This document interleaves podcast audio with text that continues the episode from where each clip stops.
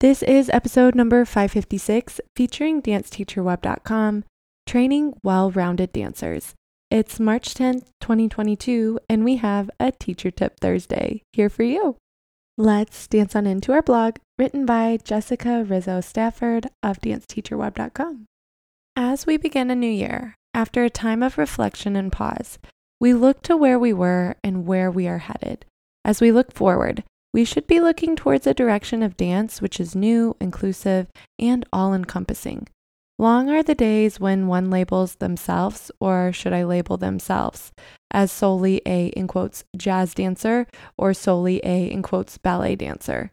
This pigeonholing is now a detriment to one's career span and the scope of what they are capable of and how useful they are to choreographers.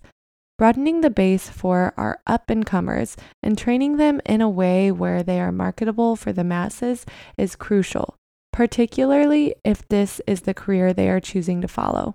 It is extremely important for dancers to know how to, in quotes, do it all, and the more, in quotes, tricks they have up their sleeve, the more apt they are going to be at being cast and being a working dancer for years to come.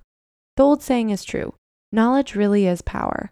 While not every dancer will love every genre or sometimes even excel at every genre, having an arsenal of various physical tools, styles, and vernacular under one's belt is priceless.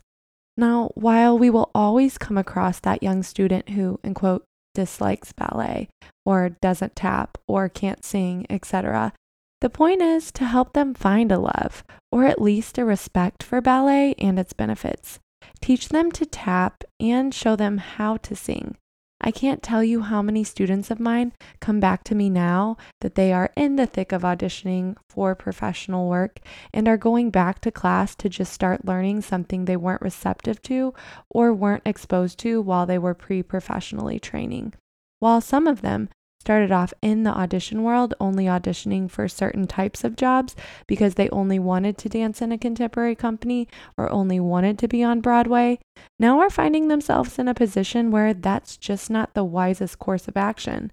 Fortunately, they are getting back into class to learn new things while maintaining their technique in their usual weekly classes.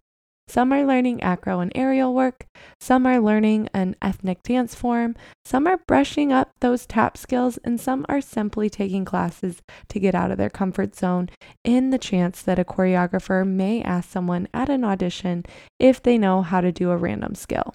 And the truth is, at some point they will, and the dancer who raises their hand to say, Sure, I can do that, is the one who will get the job. We need to train our dancers starting from a young age to be chameleons. True dancers are movers, thinkers, artists, storytellers, athletes, and so much more.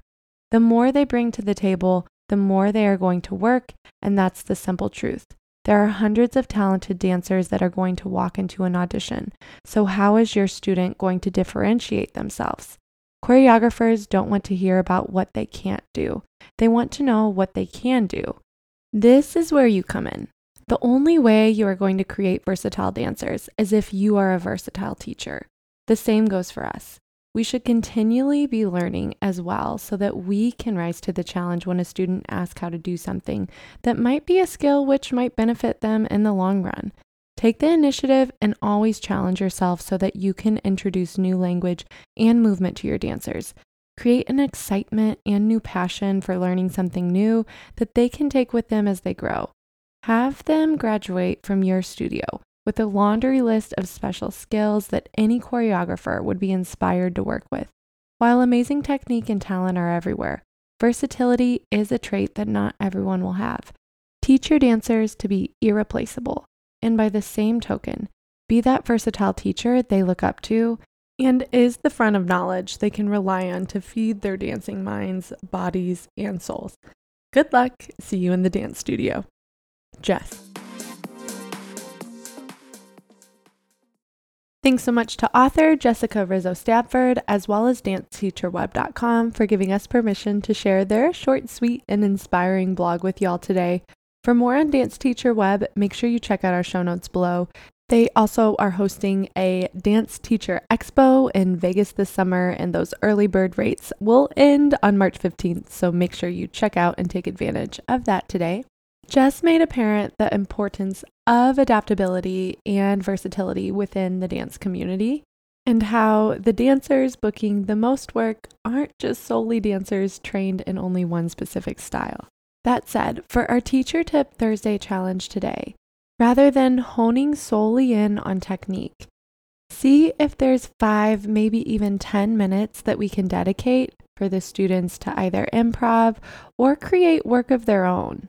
Developing a voice at a young age is so important, and I know there's even adults today who still struggle feeling comfortable sharing their true, authentic voice. So, even if we teach adults, I think it's a great exercise. If you'd like to share with me how it goes in your classroom, you can write at Dance Tips Daily on Instagram, or there's a little chat box on the website, dancetipsdaily.com. Would love to hear from you. That said, that's our short and sweet tip for the day. I hope you enjoyed, and as always, happy dancing.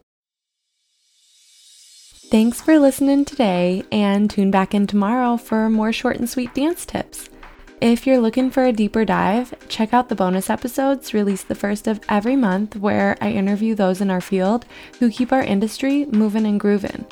If you're looking for a little extra direction with dancing towards your dance dreams, head to our website where you can find your free goals planner or daily challenge tracker. If you like or don't like what you're hearing, please dance those fingers across your keyboard and give DTD a rating or review so we know how to best serve you. Until tomorrow, happy dancing.